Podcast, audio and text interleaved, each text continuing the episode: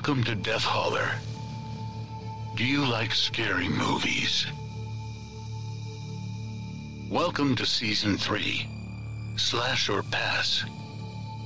There will be laughter, tears,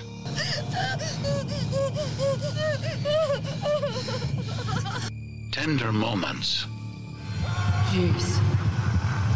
Jason. My special, special boy. but most of all, screams.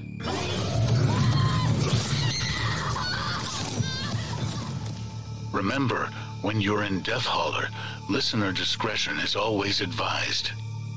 We hope you have a killer time.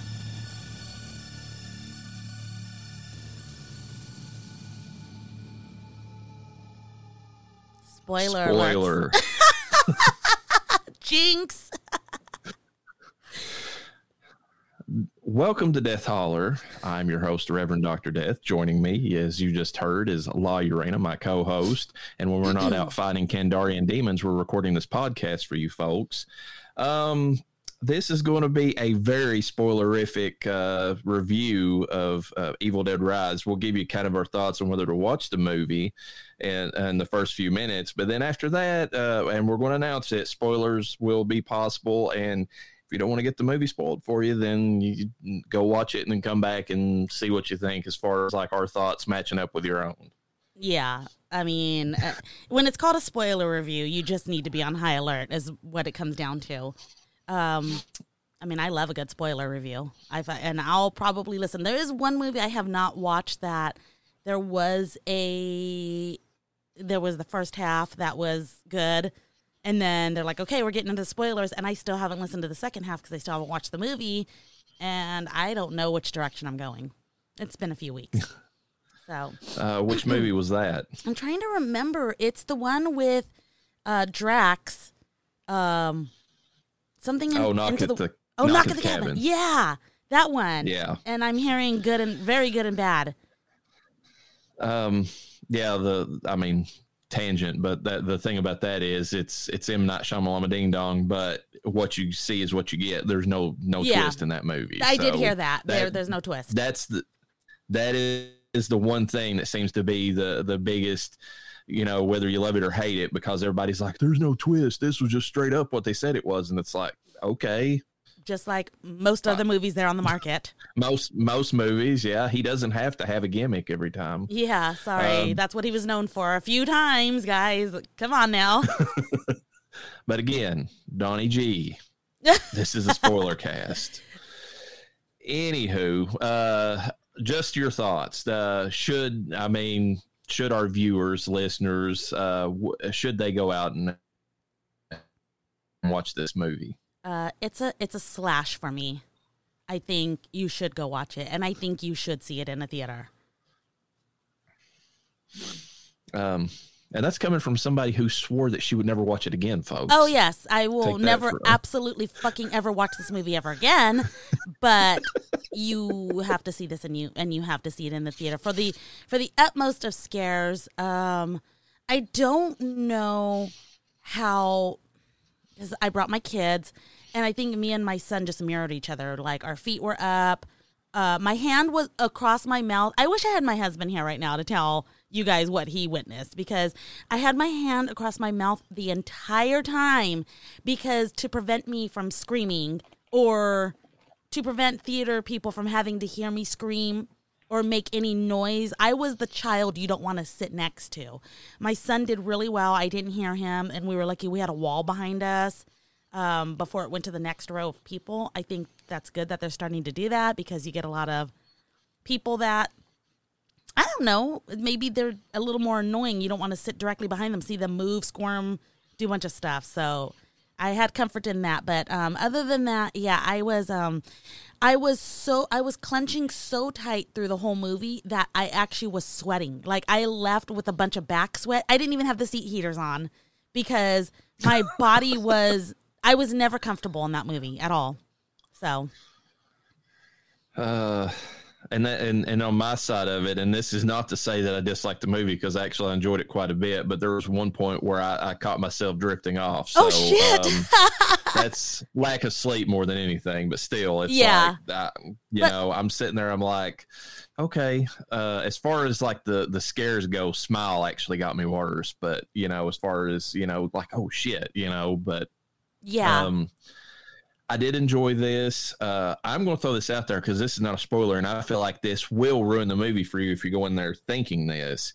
The cabin scene that you see in the trailers is a bookend segment. Has It nothing is. to do with the rest of the movie. Yes. So but you need it. it, You- it- you need it- them. It does help set up a lot, and it actually sets up, you know, a possible you know, path going forward. So it serves a purpose, but just know that if you're going into it, it's like, oh shit, they went back to the cabin, and no, Yeah. this is a this is an apartment building. That's where you're going to spend all of your movie at. So And I'm kind aware of that. I liked that. Did you like the setting? Uh, the apartment building. I like how they set it up. Yes, I think, um, yeah. And we'll get into it in the spoiler part of it, but I do like the addition to the lore that they came up with because I mean, you know, going back to the original movies, uh, you know, they always set up the fact there was only one book and you know and that sort of thing. So they they added some things, but um, I here's the thing for folks out there, and this goes to what Urana was talking about. This is not the original Evil Dead, all the goofiness with Ash that you know that people love. It is not there.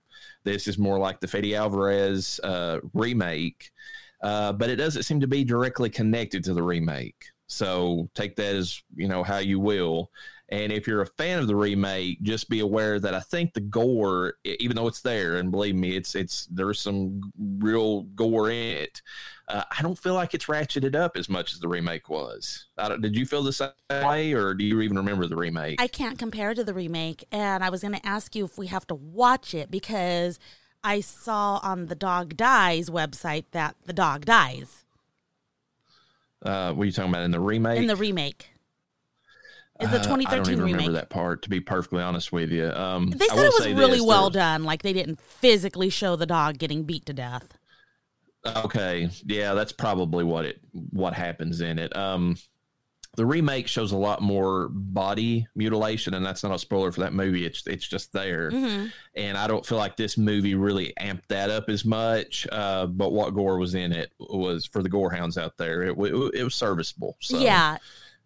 Um, Um, trying to think. You know, the thing that it was for me and that doesn't bother you is I don't think possession bothers you. It gets me Mm-hmm. big time. Yeah, that yeah, that's another trigger warning. I had somebody else ask me. They's like, if I'm really put off by demon possession movies, even and, and this person said that they actually love the the previous trilogy. Uh, if they, you know, or the originals, it, because of I guess the humor and everything and the way they portrayed the Deadites, would they, you know, would this movie be any good for them? And I watched it. And I'm like. Like, no. In fact, I mean, it, it's more along the lines. If that stuff triggers you, then I would uh, even, you know, quoting that TikTok meme of the pre, the you know, the black preacher. It's like hell to the no, to the no, Yeah. no, no, don't watch this. Yeah. definitely demon possession. Yeah, and the thing about it is, and Um, I, I can't say that for any other, for any other Evil Dead movie. It's just like them. They don't fucking stop. No, I mean, and yeah, it's. I mean, it's it's it's this it's the same, but I mean, it, it's it's more. I mean, like I said, they don't play up any of the goofiness of it like the original trilogy did. It's Yeah. all like you're in this world, and it's you know, I mean, there's really no relief from the you know what's going on. There isn't. My body, my body got a full workout from sitting and clenching the entire time. Uh, so while that is, I, I do like being scared. Like I left the theater shaking. It was if you can't handle your possessions, and I absolutely cannot. I I don't recommend it. like I have to be honest. Yeah, it's it's definitely along those lines. Um, as far as me, like I said, that I I don't know. It's I, I ghost movies tend to to do that more for me than possession movies, and this is definitely along the line of possession. So I was just like, all right, you know, whatever. Um, but as far as whether I, before we get into the spoilers, would I, you know, re- do I recommend it? Hell yeah, go watch Mhm. it. I mean, it's to, it's good. You know, there's no reason not to if you're a horror fan. I mean, we'll get into some of the complaints people are having a little bit in the spoiler cast, but I don't feel they're as blatant or as warranted as some of these folks are bringing out, and some of them are just outright wrong and like political ideology. I feel like as far as like what they're trying to bring up with regards to the movie. Yeah. Um, I mean, this is not a spoiler, but uh, neither one of us feels like it's woke. I mean, No. despite some of the claims out there. So if you hear that and that kind of turns you off, and I realize why you would be turned off by that because Lord knows we've got too many woke fucking movies destroying, you know, everything that that's entertainment. It doesn't have. I mean, there might be woke elements to the movie, but they're not. They're not blatant, and they don't force them upon you. It's all about the horror, and it's all about the the lore of the, the movie. They don't they don't preach to you like some of these new movies do. I feel like the preachiest thing that there was in the movie, and this is definitely not a spoiler, so don't worry, is uh, I saw the daughter making a sign for high school that said "Make Earth Cool Again." Oh yeah, That was so kind of dumb funny. Shit Yeah. like teenagers do. They think that they're going to, you know, r- somehow change the world, like with some little sign that they might. Yeah, that's, Yeah. that's just the thing. So that was the but Uh, that was the only thing in the film that I saw that I was like, "Shut the fuck up."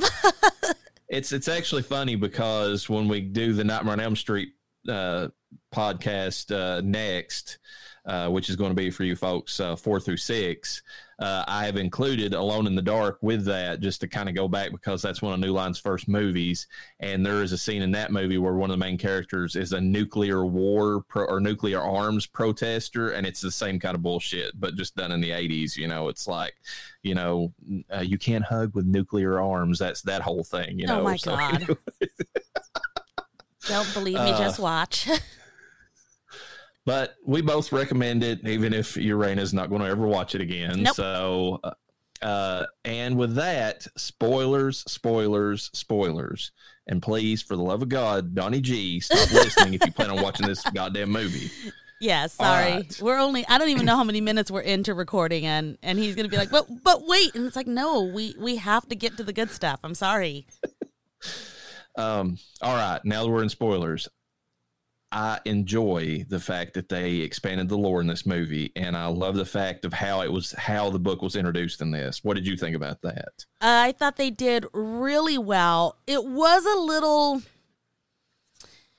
It was an earthquake, and and Los Angeles. They they picked a good location. One, they picked a good location for what we were dealing with in terms of poverty. You could tell that the family was in a little bit of poverty. They were. It was a single mom household with three kids.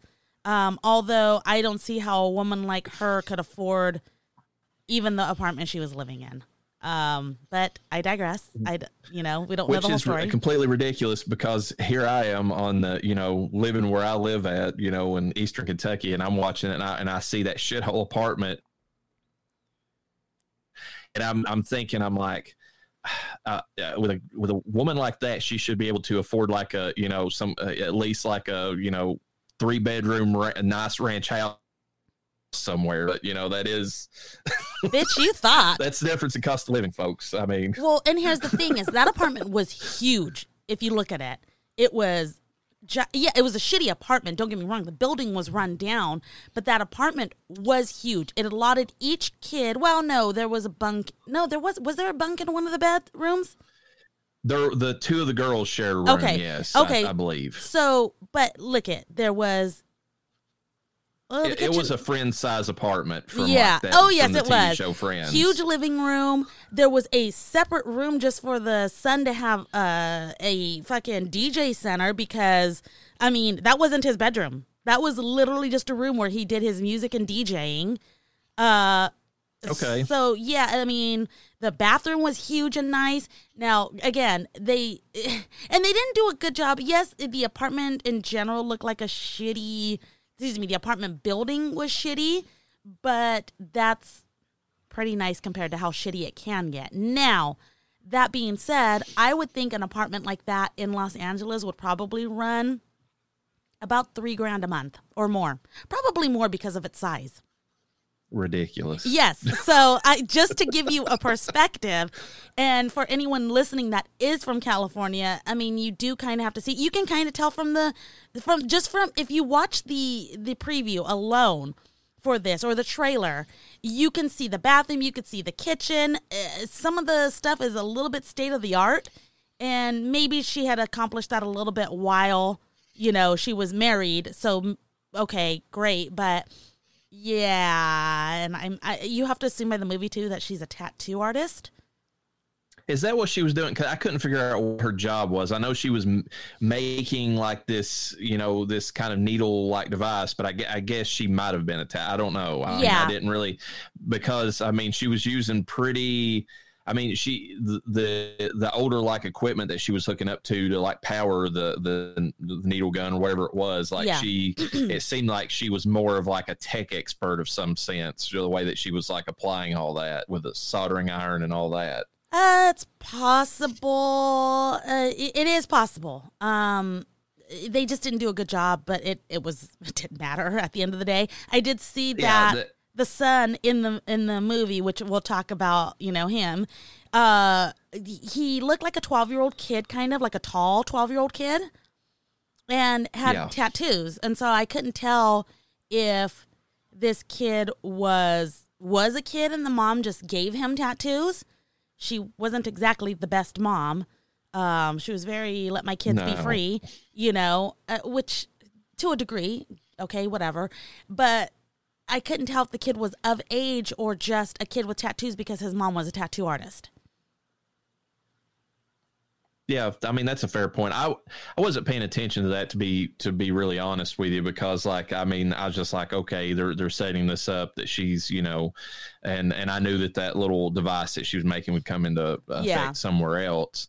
Uh, but when it was specifically with the lore, that I'm talking about that I thought was interesting was they set it up that like these Catholic priests or whatever back in like the 20s hmm um, had a very and, and which just goes back to the original movies and, and what it was originally based on anyways had a very hp lovecraft feel because you had these Oh these priests yeah, that had found the, uh, uh, the found the necronomicon or at least a version because i think they established in this movie there was three if i was remembering right if i if i heard it right because it's it's playing on the on this record that the the son is is playing and they did it very well with like the the scratchiness of the record and all that. Oh yeah, and how he had and how he had to actually spin it by hand to get it to the right you know tempo so that it didn't because i mean the modern player wouldn't play it at the right speed. But um it, it was like they they they mentioned something about there was three versions of the necronomicon which basically set up the fact that ash should still be in this universe because his version was one of the three okay. and they but they found one and they basically uh, it was entombed within this like uh, underground vault that was that released by the earthquake as we were discussing earlier and i just lo- love how the the the vault was like hidden underground. I mean that you know it, it makes you know i could see that under a city you know set up like that. Yeah, how it was and i like how there was all the just you know uh icon or you know iconography and all that like sim you know the tokens or whatever to protect or ward off the evil spirits. Uh they had like the latin written in the background over top of the the basically it's like a what it's not a mausoleum but whatever the the the area that was holding the uh the necronomicon they had like sanctum whatever behind it like in latin like you Yeah. know these uh prayers over it and i just love that whole setup it was like okay this is like a good uh, way to kind of establish that you know they they didn't have a way to defeat the Necronomicon or, or do anything with it, so they had to just wall it off. And then you know the the kid finds it because he gets to snooping or whatever because he sees the ground's broken up after the earthquake. Um, yeah. Um, it looked it, it's then- weird because it looked like a mausoleum, and then all the crosses hanging above it. Yeah, yeah. That was. And I then mean, they had like the uh they had the medallions of whatever saint, you know, there to kind of Saint Christopher or whoever, you know, like on top of it too. And um I got a just- question it was though. an- yeah. Okay, so it is well established that nothing in this movie. Hold on, I gotta let my demon dog out. Give me a second. Okay.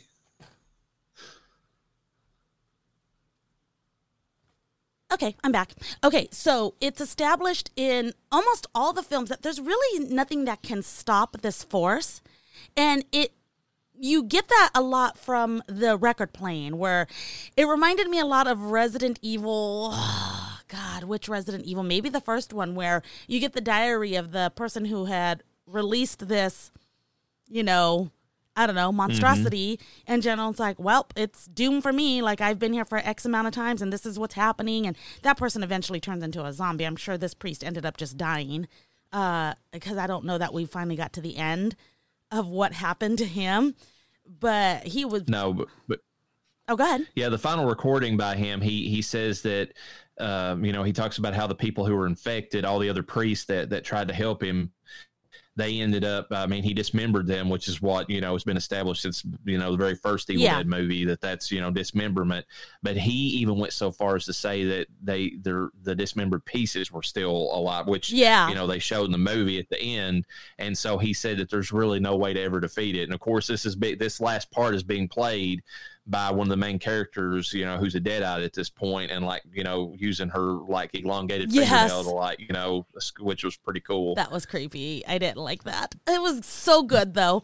But yeah, um so that being said, okay, you really can't defeat it because even when you dismember, it's going to find another body to jump into, which which is by the way, that's that's that's um that's rape.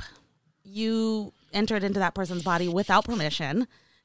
You're talking about a series that has a tree rape scene. So, That is I mean, true. You're just That is true. Okay. Anyways, possession in general is that is how did they okay.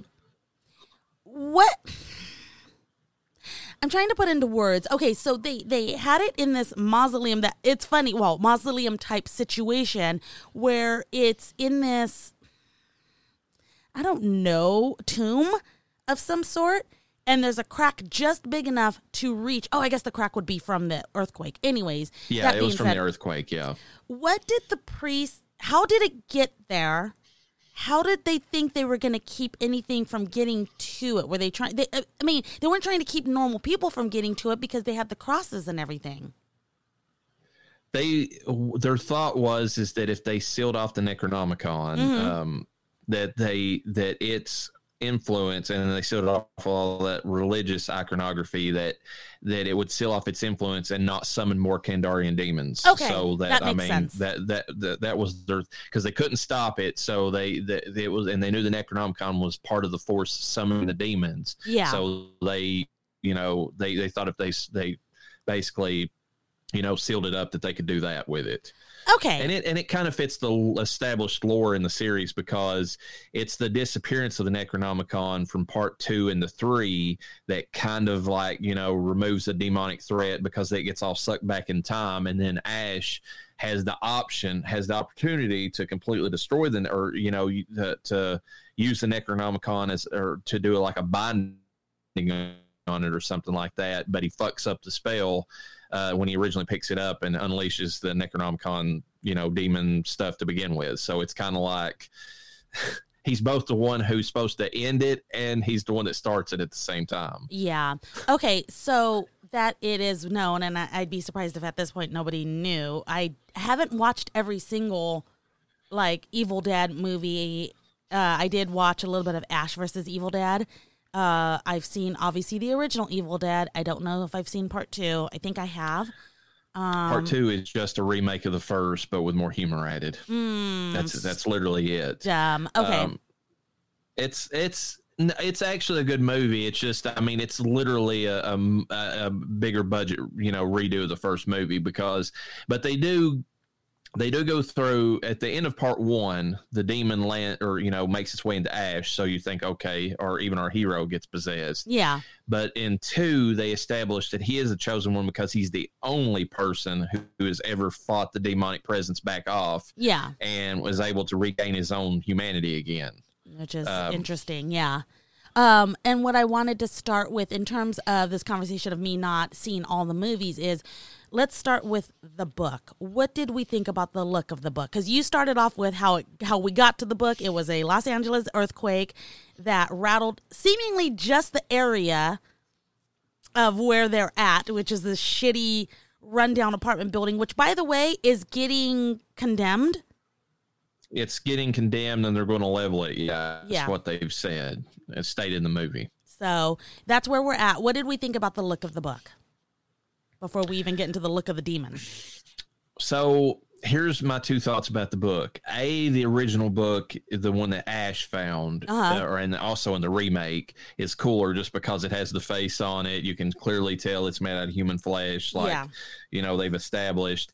This one was interesting because it had teeth to this, you know, that like bound it together, which is not like the established. Uh, it's not like the established lore for the other Necronomicon, which I guess is, you know, why it's like the second of the three books Yeah. and I liked it. The I, but but the actual look of the book itself, it just had like some. It looks like some veins or something across it, so it was not as impressive as far as the actual like book face itself. But the teeth that were binding up the side of it that required blood to actually open up the book. Now that was a cool addition, I thought. Yeah, I wasn't too impressed by the book. I thought the teeth looked very it looked very plasticky to me, but I thought the pages of the book itself and the way they sounded when they turned really did sound like human skin. Like Yeah, if they- I would they- if you were to think of a book made out of human skin, that's what I would imagine it sounded like. Yeah, it was. It was definitely. I mean, it had like, if nothing else, like an animal skin, like lamb skin or Yeah. something like that, like texture to it. Yeah, I would agree with that. Um, I yeah. would go on the record to say that in terms of books, I would say that the book from the original Hocus Pocus looked better. I would agree with that. Yeah, but just On the because, but it's also, but that book is also very much in the vein of like the Necronomicon from Evil Dead. Yes. So it kind of fits from the original Evil Dead, I should say. So, Yeah. I mean, it, it kind of fits that way. Okay, so now we've got this kid that it's always some dumb kid that after an earthquake decides to go underground because he sees a vault. And long story short, he sees some cool shit. He finds some records. He's a DJ, so they establish the story very well. Or he's he's an up and coming DJ. He wants to be a DJ, and Yeah, yeah. he goes underground. Dumbest shit ever. Um, I don't know. I feel like uh, no person in California would they- do that.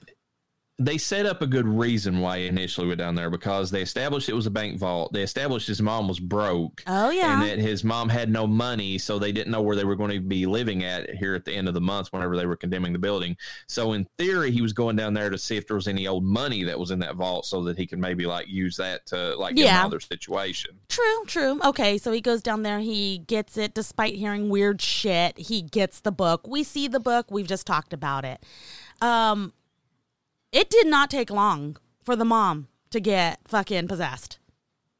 No, it's but It it's like the to it. original movies that Yeah. way. I mean, and I'll give them this: the original movies, the the the person in the group, both in the remake and in the original movie, who ends up finding the the book, is is wor- has worse motivations than the kid does because they literally go down the basement.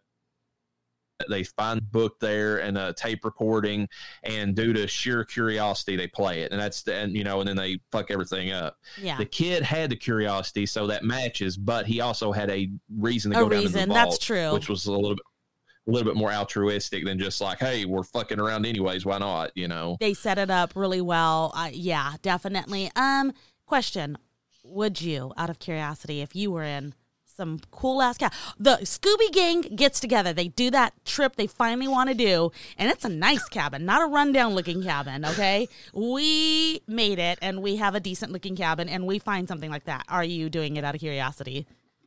Fuck no. Fuck no, I've- I've, exactly. I've seen I've seen too many horror movies. I'm not doing that. we don't Okay. fuck around with uh, Ouija boards around here, No. so we're not gonna fuck around with that stuff either. We're all gonna go home if somebody whips out one of those. So I don't care if you call your Yeah. dick a Ouija board. If you whip it out, I'm going home. Um, I will say though, I mean that would be the book. The, tape recording and the record's a different story Yeah. because my curiosity would be piqued, and that's the one that gets you in trouble because that's the one that actually summons the demon to Yes. begin with because that's the one that's got the incantations on it. Yeah. So, which is why I'm very probably still be hesitant about playing over. it. um, yeah, I didn't, I didn't like it. Uh, I did, I did cover my ears when they were playing it.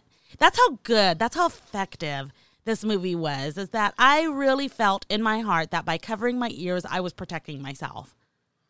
Um, you you need to go back and watch the remake sometime because the remake has the same thing but done like in a tape form and it would probably have the same effect on you it's I've definitely good. seen the second one if there's a tape involved because I remember a tape being involved. Well, wait, didn't the first one have a tape or what was the the, first the one? very original had a tape but i'm saying the remake is very close to it but it, it's but it's like this movie it's Yeah. like i mean everything you hated about this movie as far as the demonic stuff the remake has that and probably worse i would say to be honest with you so um but yeah the possession of the mother is really quick going back to your your statement there and but i kind of feel like it is in all these movies anyways Yeah, i mean okay. it's like I was really I thought for a second they were going to do like they've they've had the tree rape scene in Mhm. like both the original movie. Uh, I think they might have shown like a scene of it in part two or something similar. And in the remake, uh, they they definitely had it. I thought they were going to do that again with a mom in this one in the elevator because they had this the, the the the cords like the electrical cords like snaking around her, and I thought for sure they were going, but they they didn't. They, Yeah. they held off on doing that this time, They which is a yeah, they separated it from the others. Yeah, I don't know if it's a good change. I mean, or bad change, depending upon your point of view, but it's definitely a change from all the other movies that way. Yeah, why did they have Uh, to chain her up like that if there wasn't going to be? Now, the actress herself did say it, she made it appear that look at I was in this to win it. She's just a model. She's not even really an actress. And she was like, "Look, I, if they had done it, I would have." But she's primarily known as uh, Princess Aslaug from uh, the Vikings TV series. oh, so she, was has done that. Okay, the article I read didn't Yeah. didn't even talk about that. To be honest with you, she's really happy to do this horror film, and she did say she's like, "I'm glad they didn't do the rape scene," but she made it seem like, "But if they did, I would have done it." You know? Yeah, I mean, she. So getting into that, I mean, because we're just going to scattershot with this stuff, and I mean, we might as well discuss it. Her as an actress, I mean, I want your thoughts on this here in a second, but here's my thoughts on her. She did a really good job conveying the scenes, and I will say this: I think she's at, or conveying the character, and I think she's actually one of the best deadites I've seen in a movie, uh, even counting the remake, because she was like the portrayal that she went with, and I a creature in a meat suit that really know how to control. So every time that she moved, it was like it wasn't moving the way that a person would, more like a skinwalker movement. Well, you know, it was yeah, like and they broke her. Well, they broke like, all her fucking bones. because, like, you know, it, it, yeah, well, they, they broke her bones, but I'm saying like even outside of that, whenever you see her move, it's like she's only like it's like she's only using the part of her body that's necessary for the the movement at the time. It's like she's Oh, not, yeah. not like a human would whenever you see everything working, you know, like in tandem or whatever, because that's how our brains are operating. It's like no, this creature is like some is some being that doesn't has never had a physical form so it's just using the parts it needs to to get her moving at the time and i thought that was a really neat way to portray the deadite Oh, definitely. Okay, wait, hold on one second. um the one thing i was going to oh no, you're good. You can continue talking. Okay. The one thing I was going to say that I don't uh, necessarily uh, didn't necessarily like was at times, and I don't know, I don't know if this actress I, I didn't look to see. I mean, I guess I can pull that up here in a second. Uh, it was hard to understand her a few times in the movie, and I was trying really hard to listen to her, but it was like she was slurring her words, and not not so much from just the effect of trying to you know sound like you know like she was demonic, which I mean they did that, but it was like almost at times like the the the way that she said the words was a was not like it was a little out of uh you know it was a little inaudible like it was just uh, i mean the it, the way that the words were coming out so that was the only thing i really had an issue with but the look and the way that she kind of portrayed the the deadite I, I thought she did a really good job with it Yeah. Um. In terms of her speaking, I'm gonna say right off the bat, one thing they established, and they did a good job at establishing a lot of things in this film, but then it kind of ebbed and flowed. So yes, they did a good job of setting up, but then it wasn't consistent. I don't care, but she had a broken jaw. So when she first started talking, and it was a it was a demon inside of her that probably had never used Okay. words. You they showed her adjust her broken jaw, and and then okay i missed that part so that makes perfect sense yeah, it was during the bloody omelet scene, which we see in the previews. And she's like, you know, she sounds more clear in the preview, but in the movie, she sounded like I had a wonderful dream. And That, she that's repeats part I didn't it. like. Yeah, Yes, that. Yeah. and that was her. And then shortly after, she moves her jaw, not with her hands. It's like she adjusts it, you know, like we do when we're popping our jaw or something. I don't know how to explain it. And then you see, oh, that jaw is fucking broken. And by the way, just like this demon has never really walked in a flesh suit before, or meat sack, if you mm-hmm. will, probably have never had to work with a broken jaw either.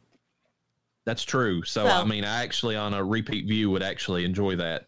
It- Yeah. And actually, that would that negative would turn into a positive.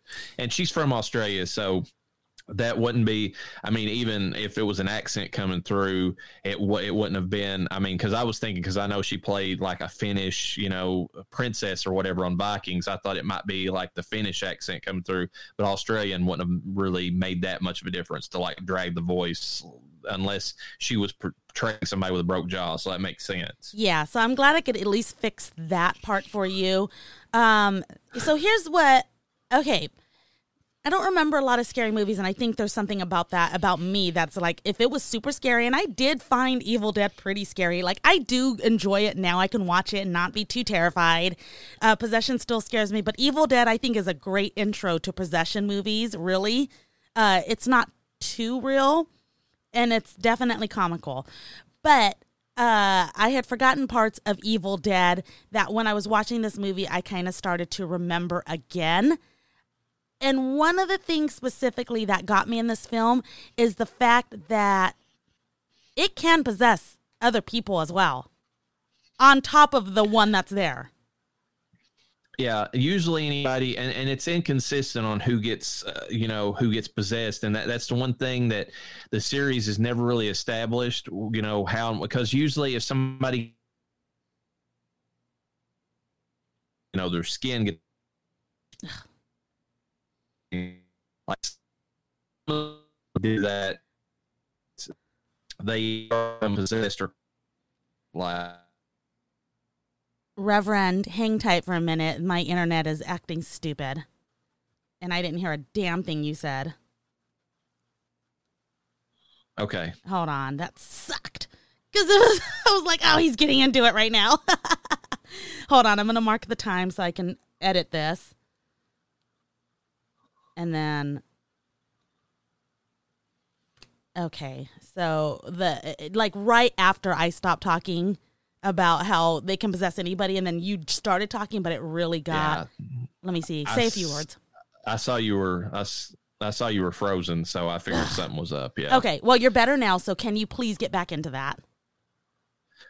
Okay. So what I was going to say is, in the original movies, it's it's pretty inconsistent on whether or not like who actually gets you know possessed by the deadites because it's usually if you're attacked by a deadite and you've got broken skin of some kind, you know, like it it's it's almost like a virus enters the body or something like that. You see the people slowly, you know, like a, a lot of the characters start getting corrupted, like the daughter did in this movie, where like the the actual place where they were attacked starts to like you know you get the black you know corruption coming out of it you know kind of goes in the veins and then they they become a deadite and that that was even established in the original series but it's not it's not consistent because some of the characters like in this movie for instance like the the final girl um she ends up like getting her leg you know with a cheese grater scene which was pretty graphic you Yeah. know and actually you know rough to watch uh she gets attacked like that but then she doesn't get corrupted so Yeah. and the same way with ash there's several times that ash is attacked in the original series and he doesn't i mean he eventually gets hit by a Kandarian demon, but like only like at, at- not from the corruption of being attacked, but later. But a lot of times they showed Ash he was getting punched. So I mean, you know, it wasn't like the actual breaking of skin. So I don't understand like why her wound didn't necessarily, but they set up that she was pregnant. So I'm wondering if that will be a thing going forward. Like you know, Yeah. um, you know, maybe the, the the baby itself or something is is corrupted. Here's my theory, and apparently I catch more than I think that I do because I always think that I miss key details. Okay, so in terms of the daughter that gets a tattoo to her face by the demon mom, uh, the mom licked it, Mm-hmm.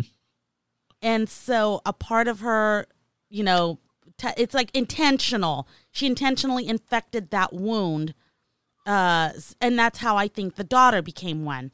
Everyone else Okay. becomes one when they are actually dead because they have no control over their body anymore. They have they have no way to fight it. They're completely dead, which is how everybody else in the hallway and yes folks, lots of fucking brutal deaths through a fucking uh not keyhole but a uh, door uh, what do they call those? I, uh, yeah, it's a peephole. A peephole. There we go.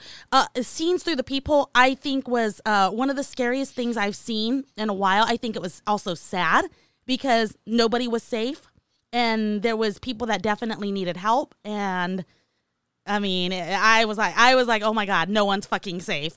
So, anyways, that being said, though, those people were dead. They had no possession over their own body, so they couldn't be. They could be possessed because they, there was no soul there to fight. So. There's that. That's true. And the son, like no, the cheese grate scene, she didn't intentionally infect that. It was it happened, but she didn't lick it. However, that being said, somebody swallowed an eyeball one time in Evil Dead, also in this film. Um and they became infected and was that eyeball intentional because the daughter, the youngest daughter who is also a final girl in this movie as well as the aunt or the sister, which it's weird to say because it's the it's the demon's sister excuse me, not the demon, the pre-demon's sister when she was human, that they get blood all up in them on their face, in their, hmm you know, oh the the blood, Just like Ash did in the Yeah. original series. and they didn't they didn't get like infected by the blood, so it's it's it's weird. It has Yeah, to be intentional. Yeah, that, that's what I'm saying. It, it's it's kind of an inconsistency, but you just roll with it with these Yeah. movies. And I agree with you. Like the, any dead body is a potential vessel for a deadite, so it's it's not going. To, I mean, so that made sense. Um, that scene where she like tears the guy's eye out and then like spits in the other one. I mean, that's a good nod to the original movie where uh, Henrietta's eye gets like stomped out and then lands in somebody's mouth. But at the same time, um, it was brutal. Like, I mean, that was a brutal scene. Like, I Yeah. mean, and you mentioned something I want to get back to uh, the, the Sam Raimi esque camera angles, especially the peephole scene. I love that in this movie. They Yeah. were very artistically done. Like, I mean, it was a wall eyed vision. Like, you couldn't really see a whole lot, and there was more implied than there was actually shown in that particular instance. But what they, how they showed it was like very artistic and very well done. I thought. Yeah, you saw people going for Um, attacks. and then I and, and we're talking about the gore scenes. oh God, Whew, the gore. Yeah. Um, uh, and as far as the the gore scenes, I mean, there was several good ones. Like whenever the the daughter was like puking up the maggots or whatever, the black mass of bugs or What? whatever, and then she was like chewing on the glass later. Um, that was uh, kind of a nod to the Fede Alvarez remake. Although in the remake there was a scene of like this chick like uh, legitimately like cutting her own tongue with a piece of glass, like, and you could see it like splitting as she went. So I mean, I feel like that the gore was a little bit more amped up in the remake than in this one, but it's fine. I mean, I didn't need it to be that bad. I do like the reverse shot they did in this movie where they they were actually in the elevators that filled with blood Yeah. just released all the blood to the you know once it opened up that was pretty cool Uh, how excited were you when you saw that? Because as soon as I heard the Um, ding, but, I was I like, "Here comes the blood." Well, I kind of had it spoiled a little bit because I was on, uh, uh, and I didn't mean to, but I was like just scrolling through Facebook and like one of the groups I'm in, somebody mentioned they were like uh, elevator with blood, and I was just like,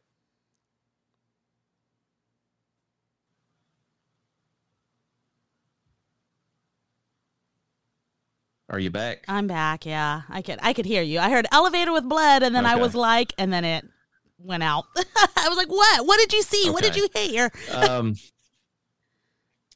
no, what I was saying is I just saw somebody mention that there's an elevator of blood, and I was like, um, okay, you know, and, and I think they might even said The Shining, so I was completely waiting for that scene whenever it happened. And Oh, it didn't ruin it. I it just I was I was prepared for it. Um, I did want to discuss some things though, because I mean, before we, you know, I mean, I don't know how much more we're going to do with this. Uh, you know, as far as the, I love the Thresher scene though at the end. If we're going to keep, keep talking about the gore, because that's a good way to deadites. yeah. when her head was left or whatever, and they did that funny line where she was like, uh, she was like, "You you look like mother," and then she's like, "Fuck you," and she's basically kicks the head into the thresher. Yeah. Um, I love that scene where she's got the chainsaw or she's got the shotgun and she pulls an ash where she looks at the like the mass of like and that too like the whole mass of bodies with all the limbs and everything coming after. And because that's not been any of the movies so far it's like you know uh come get some or whatever it was like a total ash line that they Yeah. added in. Um good nod back to the originals. But um so what are your thoughts on the acting in the movie because i bring that up because i've seen some complaints online saying that the actress who plays you know like the the mother who becomes possessed everybody thinks that she did a fine job and she was good but they said that the final girl is flat in her delivery i didn't feel that but i just want to know what your opinion was I have to disagree. Yeah, I don't think she was flat at all. I mean, she she came to get help. And here she is doing the helping. She like can you imagine like I even if I was prepared to go defend my sister, I couldn't do what she did. I don't think. I think I would become a deadite in a moment's time. I, not intentionally, it just I don't think it would work out that way. Um, but in terms of think that delivering they're as trying an, to imply that she doesn't like. I think they're trying to imply that she doesn't like react as like much as she is somebody in that situation should, like freaking out and everything. I, I mean, what is that going to I do? feel like she gave enough of the freak out in her like facial performance. yeah, facial definitely. She didn't Yeah, I scream. she didn't go crazy. She didn't lose her mind. She looked more defeated before she was defeated. You know, Like, yeah. how am I I supposed to deal with this? You could tell that she was in a bad place in her life and and and that sort of thing. You could tell that she was in a bad place and that she was just dealing with the shit as it came to her. And I, I don't know. I didn't get that feeling. I thought that she did uh, actually a pretty good job. I mean, if anything, I feel like the only character in the movie that kind of hit me as flat uh, was probably the daughter, if anything. Like I felt like she didn't really give as much of a reaction as I felt like she should have. The youngest daughter. No, no, she was fine. I'm talking about the one that gets uh, infected or whatever with the tattoo. Oh, 100%. She was by far the flattest. I mean, it wasn't the worst acting. I think it came to when it came, but it felt like it was more of a struggle for her than it was for everyone else to do their job, basically. yeah. Um, and then the the son in the movie, um, who's a transgender actor, um, I felt like that he did a really good job, uh, you know, conveying you know the fear and everything, and and, and was probably one of the the better actors in the movie outside of the mom. But um, I don't know. You might you you brought it up. Um, discuss kind of the controversy that's came up over the fact that they uh, about this transgender actor. Um, well, I didn't, one, I didn't know that this boy was originally a girl and that they're, you know, tr- they're transgender. So they are, you know, turning into a boy, a man, if you will. Um, and they didn't make it a big deal in the movie, I feel. Like we, we mentioned, nothing about this felt woke. Um, I think it's fine to have a transgender in a movie. It's not the first time that it's happened. And th- I think they did a really good job. Now, there are people out there that are, and when you and I are go woke, go broke. We, we say that. We've said it before and we mean it, but like, we're not going to boycott a movie over it in terms of something that's just I guess naturally occurring. Like this just happens to be someone they put in the film that is transgender but they didn't say hey how's your transition going? or how are the pills treating you? Nothing. It was literally just a boy. Now granted a feminine looking boy in my opinion I didn't care you know it's fucking Los Angeles sounding. That was the thing that threw me. you know I didn't get that at all but I also thought this was a kid like I didn't think this was a man by It- any means I- Yeah, I think that's what added to it was the fact that the kid that the person was supposed to be younger, so that helped like the the you know more feminine sounding voice. It wasn't it was distracting that it brought me a movie, but I heard it. I'm like, that's a you know that part. And like yeah i mean whenever i saw it later i'm like okay that explains it to a degree. But 100% agree with you. They didn't bring up anything about the transition. They didn't bring up anything about any of that stuff. And um, I'll give you an example. I mean, even so, there's a movie that came out a few years ago, maybe in 2019, called I think it's Assassination Nation, and like one of the characters that is transgender, and it's it's a point in the movie, and they actually bring it up. I mean, but they don't bring it up in the sense of making a political point out of it. It actually fits the context of the movie because um, what's happening in that is that the um, is is that the everybody's like information has been like leaked on social media and so like people start like killing because like their worst secrets are out there and like you know everybody to humiliate them with. And like the transgender character in that has been sleeping you know with the uh, like some of the football players or at least one of them and you know of course the football players you know not wanting to seem like they're less macho and all that you know or hey they you know they uh, their their whole thing is they you know uh, they on the attack against the character and try to kill them, and it actually makes con- you know sense in the context of the movie. So I really had a problem with that, and I don't have a problem with a transgender in this movie. I don't understand. I mean, if they were preaching to us, yes, that would be stupid, and and it doesn't even fit the plot of the movie. But they don't even mention it. It's like not brought up at all. Yeah, so I I can't believe I've heard that people are walking out of the theater shouting "Go woke, go broke." Now, is this just people making it up to make it seem like we're not accepting a transgender in the film it's possible because that has happened before where it's like you want to show how um you know intolerant people are especially on a specific side of the political field you want to be like oh yeah they're the worst and they're just walking out of this film and blah blah blah especially over the whole budweiser controversy Yes. okay that's fine but here's the thing is like if you're you're welcome to do that for how you feel. Other people are allowed to do that too. Fine, whatever. I think it's dumb in this case if it really happened. I don't think there's any reason for anyone to be like, "Oh my god, this movie's so woke. I'm going to I'm going to boycott this film." Um that's your loss, homie, at this point because it's actually a really good movie and they they don't really address it. Now, I might have had the wool, you know, the curtains over my eyes and not known. I thought the girl was a trans was a, was a boy that was transitioning to a girl, which is funny. So, uh, and I'm completely wrong about that allegedly. So, so that's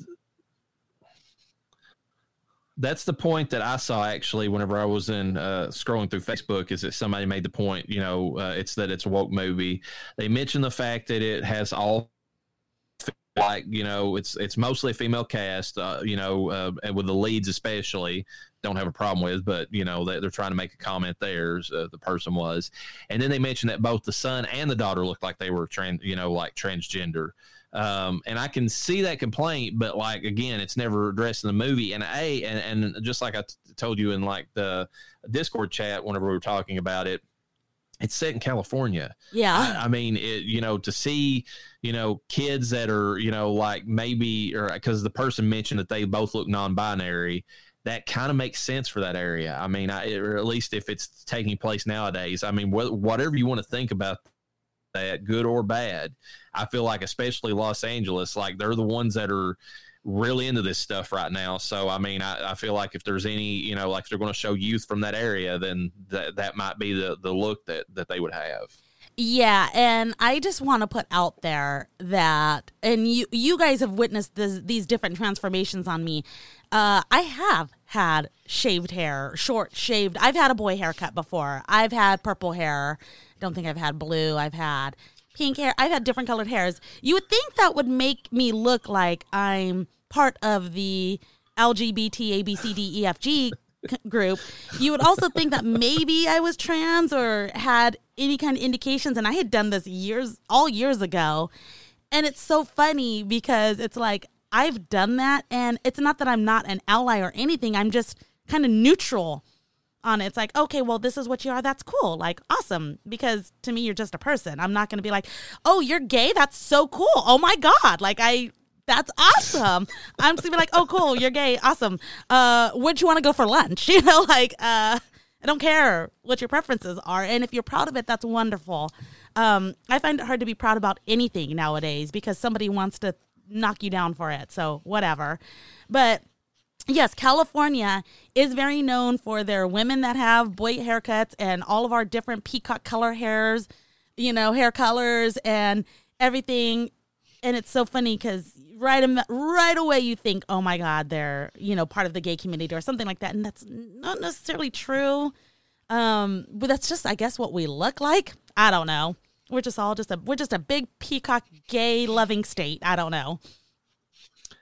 Yeah, I I feel like it's more the fact that so kids tend to follow trends Mm-hmm. whether they you know i mean you know they, they all want to feel unique but at the same time they all want to fit in and, and it's weird It I mean, is. everybody's been there in high school and so i mean california more so than any other place has got all that stuff going on Yeah. so for like kids to fit in they, they start dressing like their peers and and it's a thing i mean it's just you know It really is. it's it's the thing to be gay right now. Gay, bi, um, non-binary. I don't know all of that stuff. It's really in right now, and it's just goes to show how the mind thinks. How you think you have to do that. And I'm bringing this up in in kind of a sensitive way, but I'm not sensitive about it. But hear me out for a second. I have a son who's been recently diagnosed with autism, and this is why I'm bringing this up is because he just has his brain works differently and he he wants to be a people pleaser but he also he goes with what makes him feel good and only what makes him feel good and he doesn't care if it makes other people uncomfortable he that is how he is in his human form whereas the rest of us that think that we have a normal functioning brain we are not autistic we're the ones who think, oh my God, I have to do this. I have to be this weight. I have to look like this. Um, you know, we have all these social pressures, if you will. Even into our age, we can't age, you know, blah, blah, blah. And we let that affect us in one way or another. If someone is affected by something in terms of a social issue or image issue, whether they think it or not, whether they think they care or not.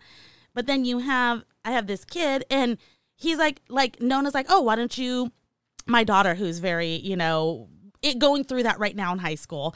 Oh you can get both your ears pierced. He's like i don't want to get both my ears pierced. Like oh you can do this. And well i don't want to do that. And he's like no I, i'm a, i'm a boy. She's like you can think like how you want to. He's like i know and i'm a boy. And it's that's just he doesn't care. And he's not being insensitive to the fact of how my daughter is.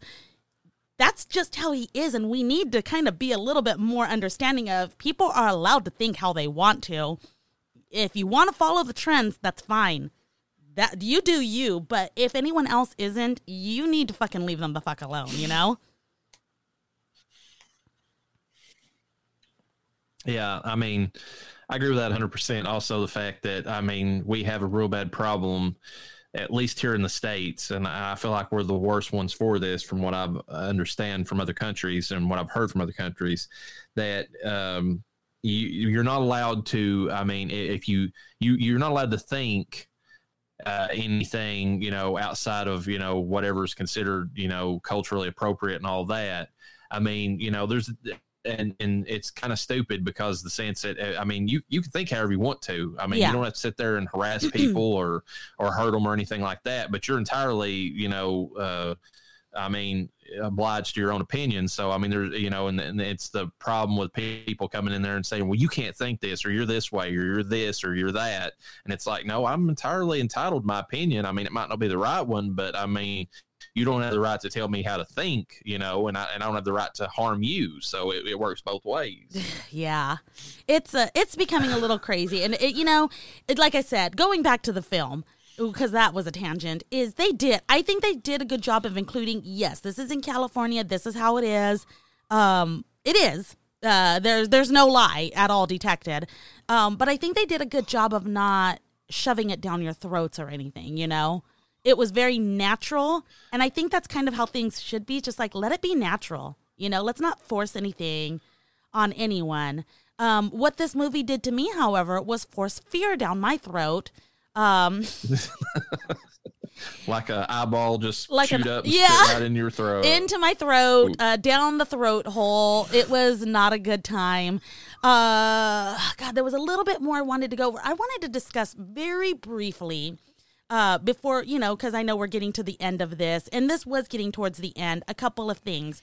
Uh, the hallway. The hallway was the hallway from hell. I'm on the hallway to hell, okay? They need to make a song of that. Um, the deaths that were involved in that hallway through the peephole um, and the child dying, that fucking got me. Yeah, that was the one that died right in front of the Yes. camera, if I remember right. And then just remained dead in front of the doorway Uh. the entire time. mm-hmm. just in the background, you know, just just hanging out. Just laying there. oh, Um, one thing that's one thing that's related to that hallway from hell, uh, which is another complaint I've heard, and I want your thoughts on this.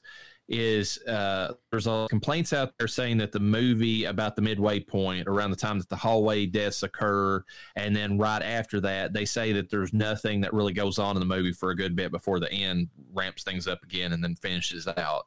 I don't agree with that. I feel like it, it does a pretty good job of establishing some, you know, like the the uh it, you know you go back in there and you have the main character the final girl hearing the lore that you know the, of the that of what went on and and all that um the only complaint i would have about it is i feel like they could have if they would have restructured the story a little bit and had her like like somehow got the lore before that, then then there wouldn't have even been the lull time that there was because they jumped right into it, and then they they had that moment, and then they were like kind of there, uh, you know, and then they're like, well, shit, we didn't establish the lore, so let's add it in, you know, and and I feel like it worked fine, but at the same time, if they restructured it and had all the lore established first, then they would have never had that downtime. But I think the biggest complaint people are saying is that the Deadites, you know, outside in the hallway uh, just kind of sat out and cooled down for a bit for you know just so that exposition could happen and then like you know and then started ramping things up against once once it was delivered. So what's your thoughts on that? Um, I, I'll agree that yes, the Deadites were just well, they weren't Deadites yet. I think they were just meat sacks, um, not being used for anything at all, which is fine because she didn't need them at that point. She, I say she about the fucking demon, like you know, she is a she. Who knows what the fuck it is? It might identify as a male. Who knows? Might not identify as anything.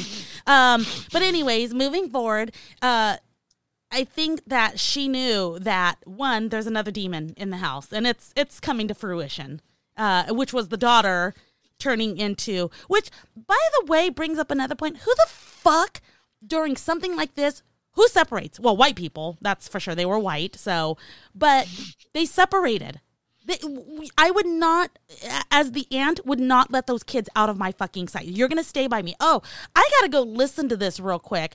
Um, y'all motherfuckers, just, just. I know she didn't want to have them hear it, but she was using headphones. Well yeah you, you have a point about the headphones but also i think she was afraid that when she listened to that that there would be more demonic stuff happen and she was afraid it would be centered around the record at least that's the context i got Yes. in, the, in, in the movie I understand So that, but like, that what she- if it didn't? What if it happened where the kids were? Well, that's true. I mean, but you know, it's that it, you have fair points, but at the same time, within the context of the movie, trying to put yourself in the the, the character's point of view, I think she was assuming that that it was somehow centered around the the book and and all that stuff was around her, and that if she kept the kids as far away as she physically could, which is in the room, because I mean they they did a good job of establishing they were trapped in Yes. the place they were at. There was no no real escape from where they were at. Yeah. Um, and I don't know what she would have done once she found um, out that the middle daughter was possessed. I don't know what you're supposed to do. Like, you can't you can't kick her out, uh, and they can't kill her. I don't know. It, there is so much desperation in this film uh, that I was feeling the entire time. Um, uh, what else did I want to bring up? Um, the hallway. We talked about the kid dying in the hallway. They did use those bodies when the time was necessary. Uh, it. I thought it was creepy when they're all screaming "Dead by Dawn." That was Yeah, which cool. is a very good callback to the original series as Yeah. well. So I didn't like that. Uh, okay, there was a cat in the film, and you knew I was going to bring it up. Um, yes, the cat uh, the cat does not die in the film the cat has a very short cameo in the film just so everybody knows uh, the kitty also does not have a name i have named him if i can scroll down to where i was at oh there yes there he is right there. Um, he's clifford posbury and uh, this is his first uh, acting gig and he did a great job um, if you're going to go with the hallway stuff, there's one thing that I want to mention. They kept setting up that that one room was locked off. Mm-hmm. Oh yeah. and and and we never see the room. That was Oh! my one one aggravation. It's like what I'm fuck's in you. there? What is in that room? It had been condemned for I don't know how long, but it, it did have a fire escape. They said something Yeah. about that room would lead them to the fire escape, but why did they, you know, why why did they block it off? Um, so that I don't know. Well, I we already know what happens at w- the end, which we'll get to that here in just a moment. Do you think there's any possibility that when the demon dug its claws into the um, aunt's stomach to try to go for her baby, which that was sick when it was listening to the heartbeat, like it was Mm-hmm. a sonogram? Oh my god, that was fucking And then, and then it makes the mention that she does the classic line from Henrietta, you know, from the original series, saying "I'll swallow your soul," but then she hears the beat and she's like, "I'll swallow two, Two souls, souls. or whatever." Yeah. Um, do you think there's a chance that that baby could be affected now that she's literally sunken her claws into it? That's an what- intentional infection. That's what I'm saying. Like it- with the scraping scene, even if it didn't infect the mom, I wonder if it got to the kid. That's that's Yeah. my biggest concern. You know, Because it looks like, according to the end of the movie, which, by the way, the beginning of the movie, I'm going to say it now because we're getting to the end. The beginning of the movie is at the cabin. It's a short, I don't know, couple minutes, kind of setting up what happened.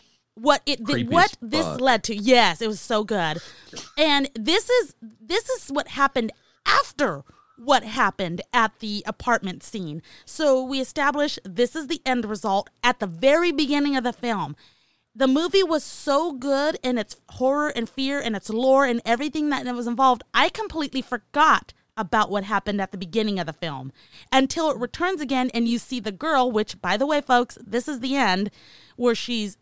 Okay, the hallway to hell is one floor of the building and it has been affected entirely, but no other floor has been affected.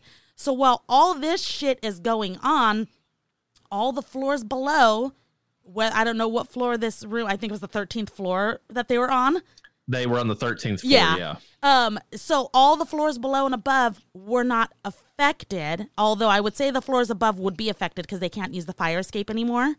Um, Uh, On one can't side use of the the stairs because the stairs have fallen down, Yes. like on the 13th. they have collapsed and everyone below must not have heard anything that was going on um or didn't ca- i don't know anyways so they weren't affected the so you- shotgun blasts were the only ones that, that wouldn't have made any sense. But it's L.A., so when they hear guns, I guess they just have to tune them out. I don't know. yeah and this looked like a pretty shitty part considering that garage but anyways so we see somebody from the apartment building uh excited to go to her party which was the scene the first scene of the film uh, wasn't much of a party, but whatever.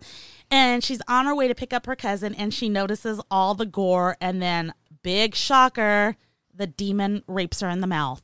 So he's found a new meat sack. Uh, so that's where we're at with this. Um, I don't know what point I was getting to, other than explaining the the end of this, but. Uh, the fact that I feel like that demon really could have affected more people in that apartment building, like a mass of people.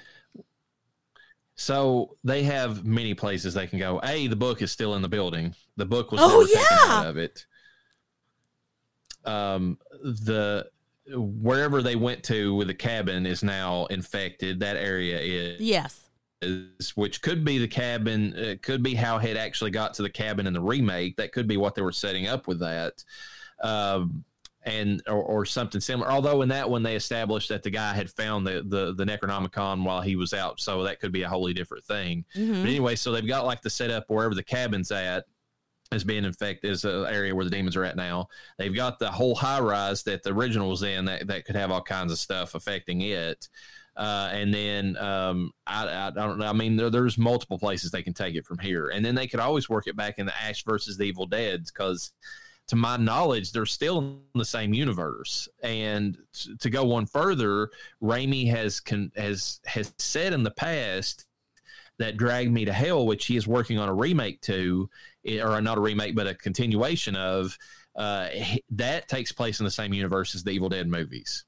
Wow. So we'll see if that ties in somehow to this. Yeah. Um. You also mentioned the the multi body, if you will, the the the The, The blob? abomination, as it yeah. were. Yeah. Um, and were you, several movies have been brought up and video games actually for that thing. I was thinking the thing.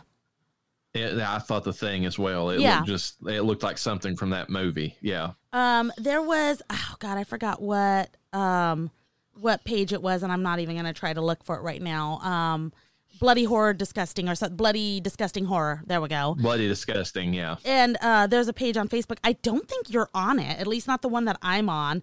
But anyways, um, they they had a picture of it, and people were talking about a specific video game, and I was like, I've I've never actually even heard of the video game. So, anyways, It just came out within like the past year, I believe it was, and it and, and a lot of people. There's been several Evil Dead video games, but like this new one is like really.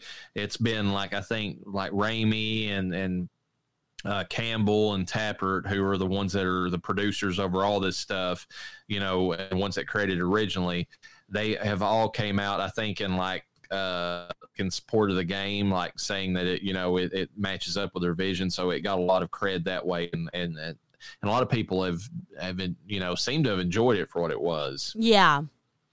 Oh God, um, I don't know that I have anything else for this film. Oh wait, yes I do. Last thing I want to discuss that I could think of at the moment is can we talk about how the how the actresses look like each other? The girl at the beginning who was infected, the infected mom, and then the mom's sister. I think they did a really good job with casting. Although I don't know why the girl uh, at the the lake party would have to look like any of the other two. That's that's your racism showing. You can tell white people's faces apart. No, the sisters they did though. They, they did look very similar. I will agree with that. yeah, the sisters look like sisters. They didn't look like because sometimes you get sisters that look or brothers that look just too much like each other, and it's like, wow, again, no DNA test necessary. But sometimes you get a brother and sister or sister and sister, vice versa, that look just enough like each other that it's like, well, they're definitely related, and these two look like they were definitely related, even though they're not. Now, the girl at the beginning, it's like they had a thing. My theory about it was the skinny face looks, you look more gaunt when you're possessed if you're skinny enough.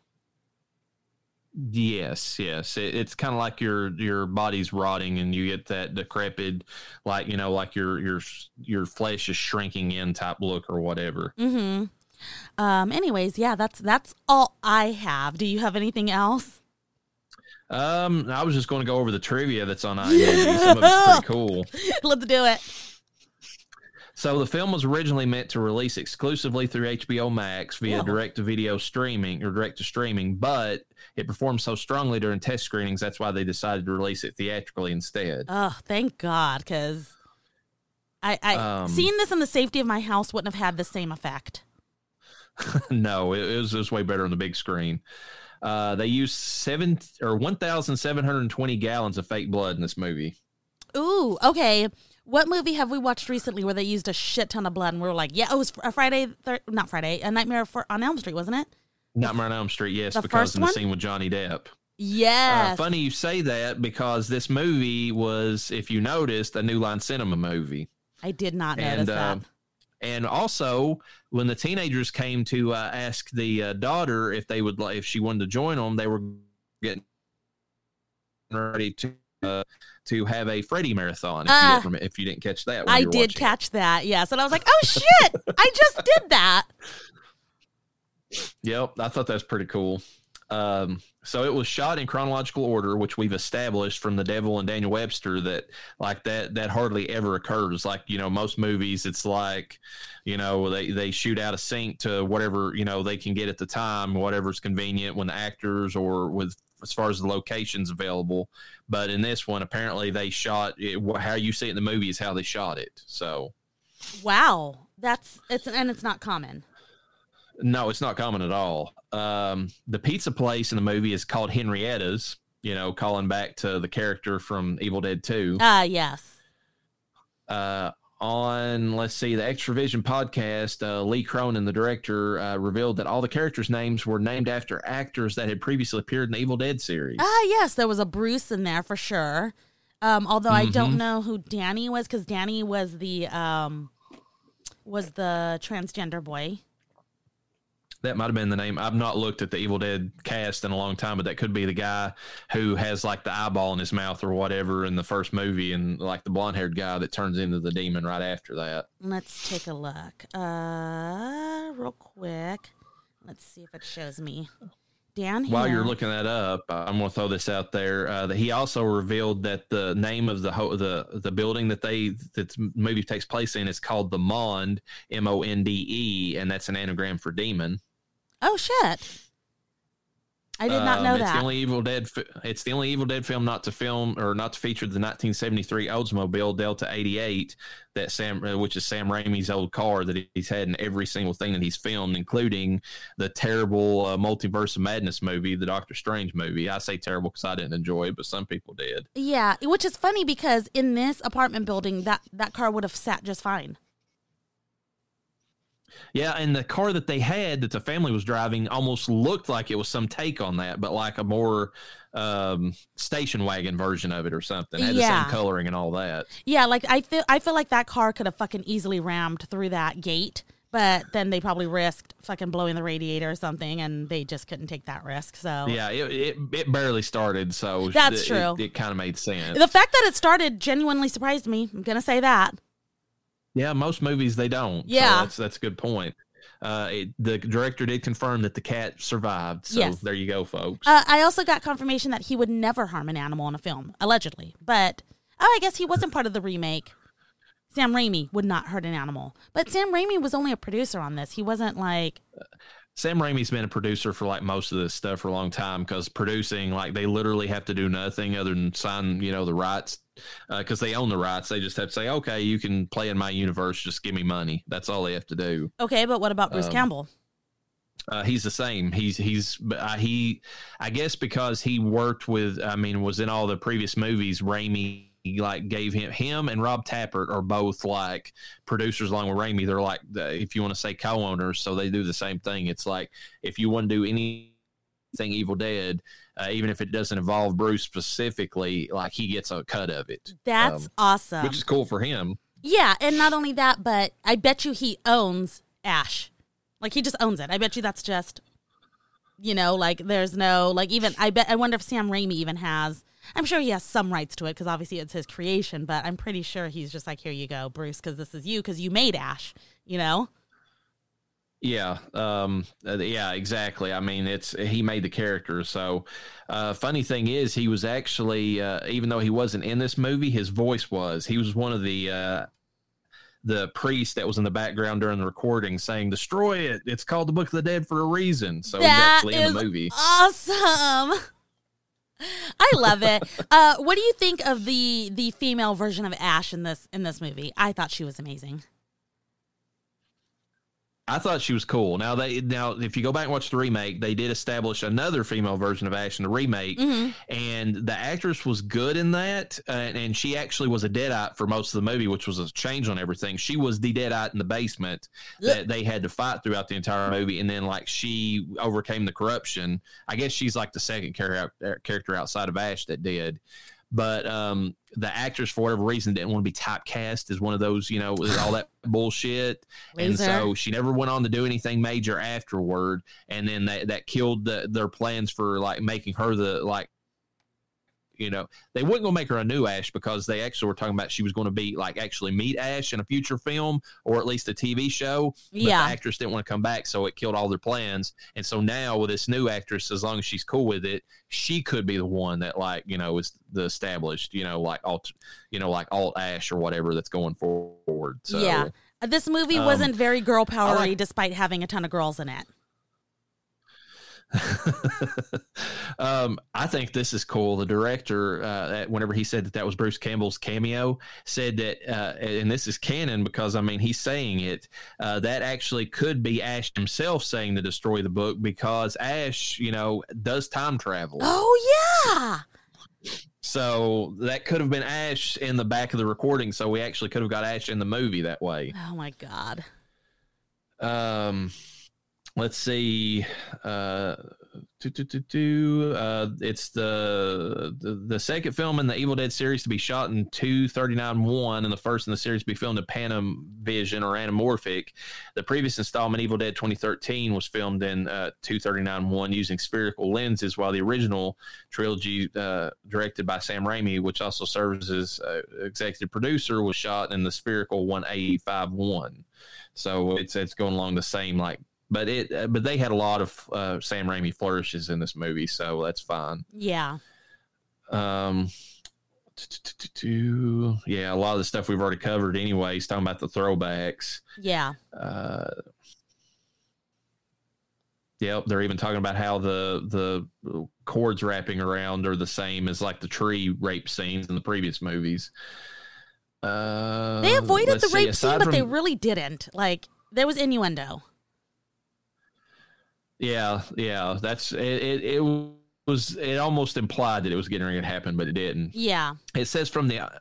Uh, aside from the obvious tide of blood coming from the elevator, there are other references to Kubrick's The Shining. At the beginning of the movie, there's a fast flight through the woods, which is the drone, which was a pretty cool effect. Yeah. Uh, just like the one used in the original Evil Dead movies and series to symbolize the movement of the demonic entities. In one moment, it flies over a lake, very similar to the beginning of The Shining.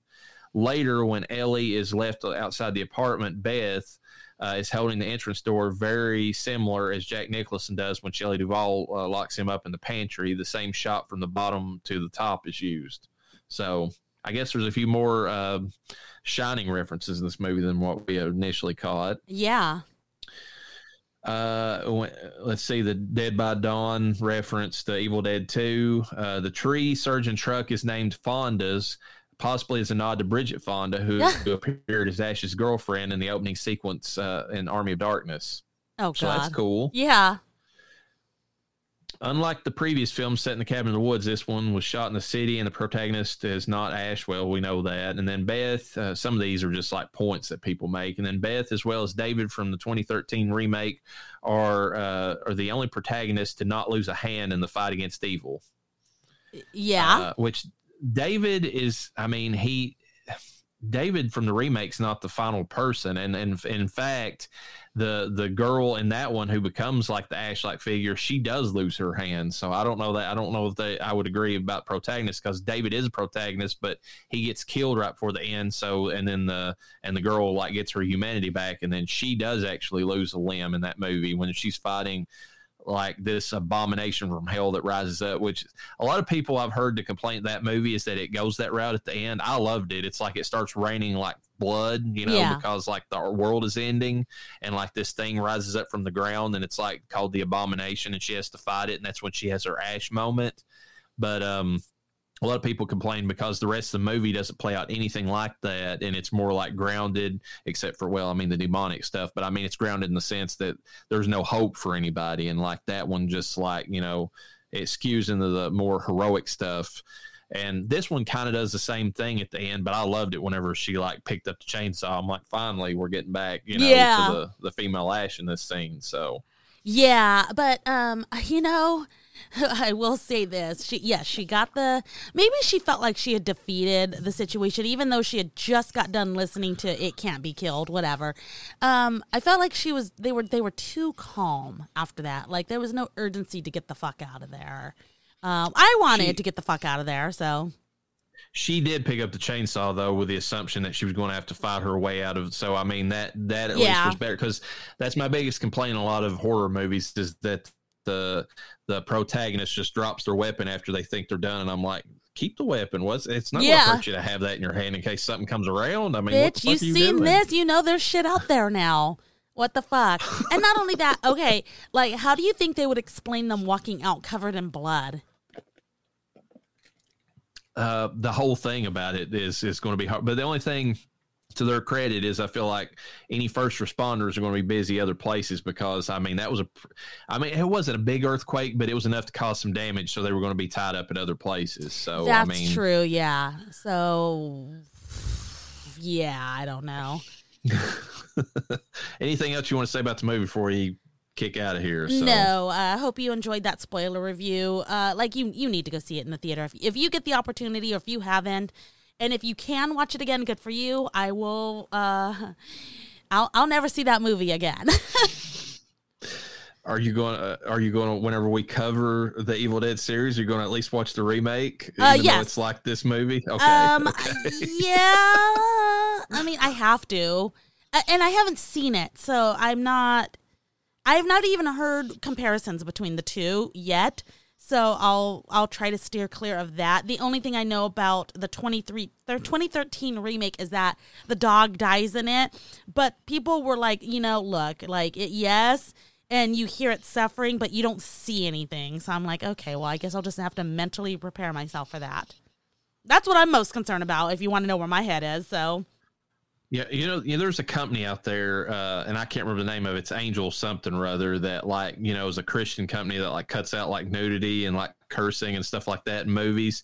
They need to make a the horror version of that where they cut out like the animal death scenes for Yeah. like horror fans that can't deal with that sort of stuff. I don't like I don't like it when there's death scenes like or animal death scenes in movies. Believe me, uh, that's the one complaint I have. I mean, this is a tangent, but like, there's a movie called The Medium that that came out on Netflix, and uh, there is a horrible scene in that movie where, uh, and I'm saying this is a spoiler so people can know, where a dog, a little, a little, you know, lap dog gets like boiled alive, and you can hear it like, you know, screaming out as it's being, and I'm like, fuck this movie like this. I mean, and the worst thing is, and and this. They, they threaten a baby the same way in the movie right at the same time they're doing that the dog gets killed and and I was I hate to say it, but I was I was freaking out more about the dog. 'cause I Yeah. like, I know they're not going the to do the baby. I know they're not. They're not. I know they're not going to kill the baby, but they're going to kill this dog, like for the shock of Yeah. it. You know? Well, and then and now that begs to the question: How did they get those dog screams? What did they do to get those doggy scream noises? Well, I will say this: it's and I can't remember the country, so I, you know, this sounds horribly racist of me, but it's it's not Thailand, but it's like some, you know, it, it's close. Oh God! uh, they they set up in the movie that I mean, like one of the family members, you know, is called a hypocrite because like she she owns a family pet, but she serves dog meat like at her like little restaurant that she has because apparently they they they eat dog there. I mean, you know, that's the, you know, that that's what Westerners you know make fun of about Asian cultures is they eat cats and dogs Yeah. and you know and, and so like her family pet's the one that gets like you know killed by the demonic possessed person Yeah. because like you know she refuses to i mean like she's being a hypocrite about keeping one so I mean, but like, don't farmers eat hamburgers but still have cows? And yeah, they work. They they're for milking and everything. But like, look at, just saying, you know, it happens. There's i mean it's it's it's just a thing and uh i don't know we'll have to uh i mean i, I know for instance cody always likes a good alert on uh, movies that have a animal death scene so he can avoid that that movie or at least the part that's in it so Yeah. we'll have we always try to get the rut row if we can on on these type of things Well, at the very end of this podcast, we're here to tell you the cat survives in Evil Dead Rise. So you can watch it, Cody. You can watch it. Yeah, you just get to see even a kid get killed in the movie. So there It's you fine. go. I mean, It's fine. the kid comes back to life. It's cool. It's cool. all right, everybody, join us uh, for the next podcast when we cover Nightmare four through six. Uh, and with that, peace be with you. And with your spirit.